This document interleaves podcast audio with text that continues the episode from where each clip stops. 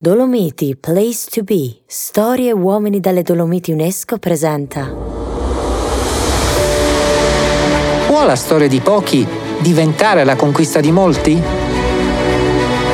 In questa serie di podcast che ci porterà nel cuore delle Dolomiti di Brenta cercheremo di rispondere a questa domanda e lo faremo raccontando le straordinarie imprese di alcuni uomini e donne del passato, ma anche del presente, attraverso le quali conosceremo la meravigliosa catena delle Dolomiti di Brenta, patrimonio naturale dell'umanità UNESCO, ma soprattutto scopriremo come in montagna i confini che definiscono la disabilità siano molto labili, quasi impalpabili, così come il punto più alto di una cima che si confonde con il cielo.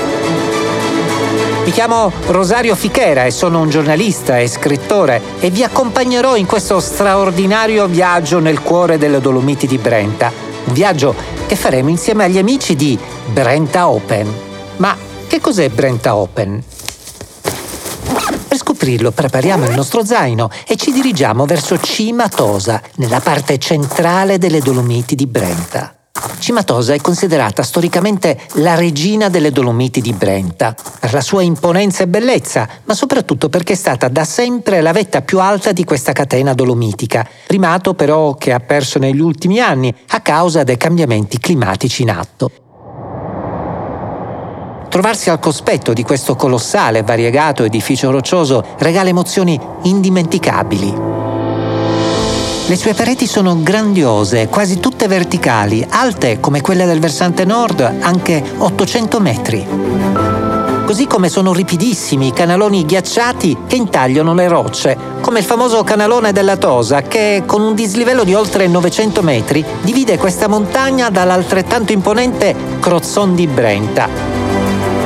Circondata dalle guglie delle torri calcaree della catena delle Dolomiti di Brenta, il complesso della Tosa, da quasi tutti i suoi lati, sembra un immenso castello inespugnabile, accessibile dai viaggiatori solo dal versante sud-est, che, con un alternarsi di grandi gradoni rocciosi e superato un breve tratto verticale, conduce fino alla porta di accesso della parte sommitale, costituita da un grande pianoro ghiacciato.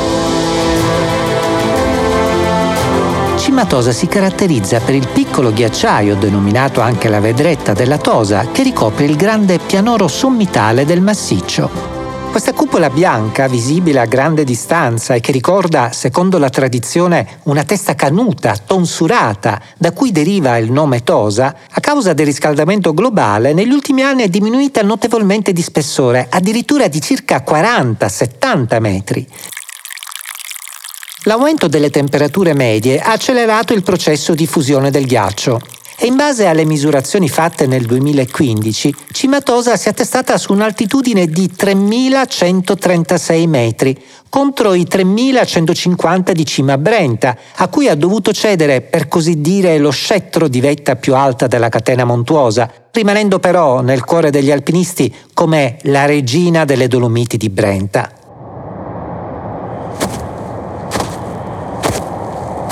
Calpestare per primi la cupola bianca di Cimatosa sono stati il 20 luglio del 1865 sette alpinisti con a capo Giuseppe Loss, un vero e proprio pioniere dell'alpinismo trentino. I magnifici sette raggiunsero la vetta salendo lungo il versante sud-est della montagna, aprendo quella che diventerà poi la famosa via normale della Tosa o via del Camino all'epoca fu un'impresa davvero eccezionale, soprattutto se consideriamo le attrezzature del tempo. Possiamo immaginare l'intensa emozione che provarono Giuseppe Loss e compagni quando, giunti in vetta, accarezzati dal vento, si aprì davanti ai loro occhi un panorama a 360 gradi così grande da togliere il fiato.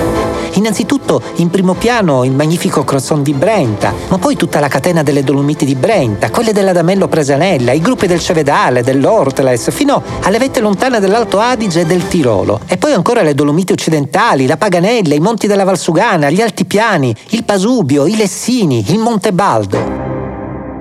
L'impresa di Giuseppe Loss e compagni è stata una pagina importante nella storia dell'alpinismo e per questo motivo nel 2015, in occasione dei 150 anni della storica salita, un gruppo di amici, alpinisti e guide alpine di Activity Trentino e di Madonna di Campiglio decide di organizzare un evento di tre giorni con numerose iniziative, tra cui la ripetizione della scalata con i costumi e le attrezzature dell'epoca. Tra questi amici ci sono Simone Elmi, Manuel Zambanini e Alberto Benchimol. Per motivi di impegno sociale e di lavoro, chi come guida alpina, chi come maestro di sci, si occupano anche di disabilità e così pensano perché non coinvolgere nella scalata anche ragazzi disabili? Le Dolomiti di Brenta sono un patrimonio di tutti e a maggior ragione devono e possono essere inclusive. Nasce così 150 Cimatosa Open, un evento alla cui realizzazione partecipano, oltre alle guide alpine di Activity Trentino e di Madonna di Campiglio, numerosi enti ed associazioni, tra cui l'Appetit Dolomiti Paganella, il Soccorso Alpino Trentino, la SAT di Molveno, l'Accademia della Montagna, l'Unione Italiana Sport per Tutti di Trento. Grazie a questi appassionati volontari, un gruppo di ragazzi con disabilità ha potuto così raggiungere le alte quote delle Dolomiti di Brenta, tra cui un ragazzo con autismo che è arrivato fino in vetta a Cimatosa, accompagnato dalla sua assistente Maria Chiara Pavesi. Creando così un legame ideale tra Giuseppe Loss e i suoi compagni di cordata, i primi salitori della regina delle Dolomiti di Brenta. Questo evento ha avuto un tale successo che il gruppo di amici decide di ripetere ogni anno un'iniziativa analoga, chiamandola Brenta Open. Nel frattempo danno anche vita all'associazione Dolomiti Open. Simone Elmi è il presidente di Dolomiti Open e adesso insieme a lui continueremo il nostro viaggio alla scoperta delle Dolomiti di Brenta è di Brenta Open. Ma qual è il messaggio, il segnale che si vuole dare con l'iniziativa di Brenta Open? Abbiamo iniziato scalando delle cime con ragazzi disabili proprio per dare questo segnale. La conquista di queste montagne che era una volta era appannaggio solamente di pochi alpinisti invece adesso diventa patrimonio di tutti. Patrimonio di tutti perché? Perché ci troviamo in Dolomiti, le Dolomiti e le montagne in generale sono patrimonio dell'umanità e devono essere accessibili a tutti. Quindi attraverso questa iniziativa noi abbiamo cercato di lanciare questo messaggio, di sottolineare ancora di più che le montagne o comunque le Dolomiti sono patrimonio di tutti se sono veramente accessibili a tutti e questo è stato uno stimolo eh, di portare e di far scalare queste vette a delle persone con disabilità per dimostrare che eh, le montagne effettivamente possono essere scalate da tutti. Una volta era un appannaggio di pochissimi alpinisti, adesso invece si è allargato il giro e quindi queste montagne diventano effettivamente patrimonio di tutti. Patrimonio di tutti dove ognuno può sperimentare le proprie potenzialità è veramente un luogo dove poter sperimentare queste potenzialità di ogni persona che abbia disabilità o non disabilità. L'ambiente naturale non si può sbarrierare, non è come una città a cui puoi abbattere un marciapiede e quindi queste barriere naturali, anziché essere una barriera per le persone con disabilità, diventano un'opportunità, un'opportunità perché le persone disabili con il giusto accompagnamento e con il giusto approccio trovano delle soluzioni che sono non convenzionali e quindi riescono a superare delle barriere come appunto eh, sottolineiamo che erano completamente inimmaginabili prima. E di barriere, dopo il 2015, ne sono state superate davvero tante. Dopo Cimatosa, Brenta Open ha portato i suoi ragazzi e i campioni paralimpici e fortissimi atleti con disabilità che si sono uniti anno dopo anno a questa sorprendente avventura su altre meravigliose vette delle Dolomiti di Brenta, le cui cime sono state unite anche dalle note della musica, con dei musicisti che dalle alte quote hanno intonato con un botta e risposta motivi famosissimi come l'inno alla gioia. Dopo Cimatosa sono state toccate le vette di Cima Brenta, Cima Sella, del Campanile Basso, della Torre d'Ambiezza, del Campaniletto e poi della Brenta Alta e del Cross del Rifugio. E per ogni vetta è una bellissima storia da raccontare. Forse l'edizione più bella per me è stata quella del 2017, ricordo, con Gianluigi Rosa, atleta paralimpico. Abbiamo alzato molto molto l'asticella e abbiamo deciso di sfidare, eh, diciamo, con Gianluigi la scalata al campanile basso. Lui che non è alpinista ha fatto veramente una bella impresa, insomma salire il campanile basso non è una cosa che si fa tutti i giorni, una scalata di quinto grado e quello forse è il ricordo più bello che ho di tutti i Brenta Open, perché arrivare sul campanile basso con Gianluigi e soprattutto con i musicisti che in botta e risposta hanno suonato dalla cima del campanile basso, dalla sentinella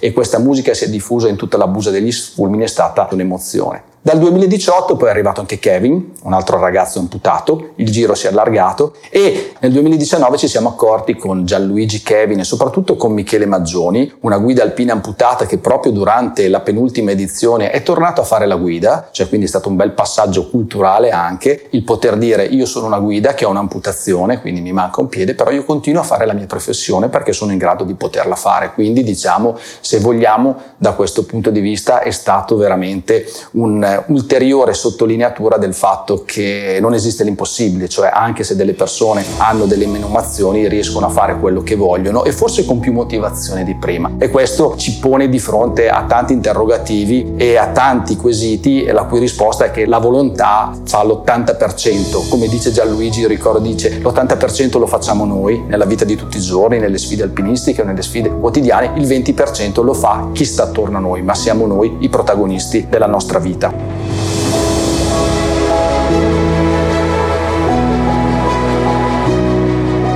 Nelle ultime due edizioni ci siamo accorti che per Gianluigi, per Kevin, per eh, Michele, eh, queste iniziative e queste ascensioni che prima erano delle veramente sfide erano diventate la normalità e quindi questo beh, ci fa pensare quanto eh, investire, quanto vale la pena investire su questa iniziativa soprattutto per diffondere questo bellissimo messaggio. L'ultimo anno poi il giro si è allargato ulteriormente, è arrivata Nicole, finalmente una ragazza fra noi, lei amputata invece ad una mano e anche lei diciamo che non ha assolutamente avuto problemi, siamo rimasti tutti stupiti capacità capacità arrampicatorie perché se noi pensiamo all'arrampicata anche per chi non è un arrampicatore nato eh, le mani sono fondamentali, no? Dici, cioè, senza mani dove vai? Lei riesce a fare delle cose senza una mano che eh, anche le persone, io essendo guida alpina mi capita spesso di accompagnare delle persone che possiamo chiamare normali, delle volte non riescono a fare, quindi questi sono dei belli interrogativi da porsi anche per affrontare la vita quotidiana.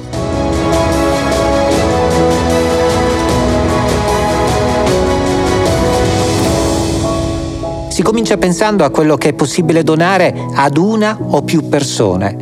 ma al termine di un'esperienza come questa capisci che quello che hai ricevuto è di gran lunga maggiore di ciò che hai offerto. Ha scritto così Marcello Frizzera al termine di una delle esperienze di Brenta Open Insieme a lui ci sono tanti altri volontari di Brenta Open, come suo fratello Filippo, Marcello Palmieri, Marco Villotti e tanti altri ancora, che hanno formato una squadra davvero speciale. Una squadra che oltre a Brenta Open ha realizzato anche un nuovo progetto, dal nome davvero particolare, La Falesia Dimenticata. È una storia molto bella che io amo tanto perché abbiamo ridato vita ad una parete d'arrampicata che aveva delle caratteristiche uniche, cioè non una parete d'arrampicata qualunque, che era stata chiusa negli anni 90 per questioni di sovraffollamento, essendo una proprietà privata, e noi attraverso una raccolta fondi, quindi la mobilitazione di una comunità, l'abbiamo acquistata come associazione e l'abbiamo resa pubblica.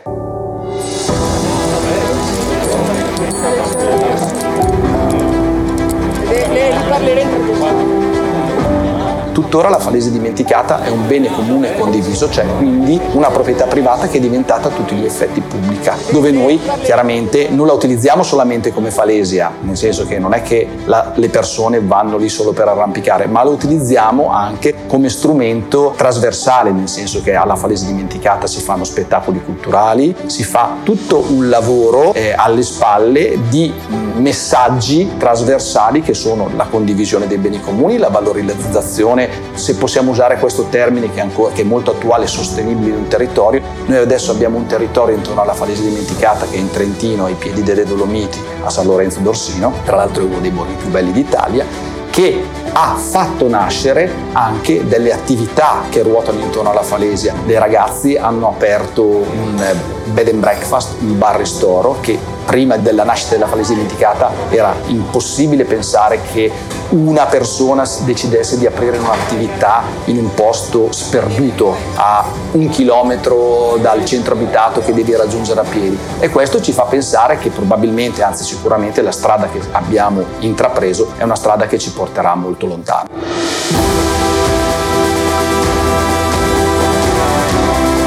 Una strada che nella prossima puntata ci porterà ancora nel cuore delle Dolomiti di Brenta, dove rivivremo con il racconto dei protagonisti le straordinarie imprese alpinistiche di Gianluigi e Nicole e dei loro compagni di cordata, scoprendo altre bellezze di questa sorprendente catena dolomitica, dove la storia di pochi diventa la conquista di molti.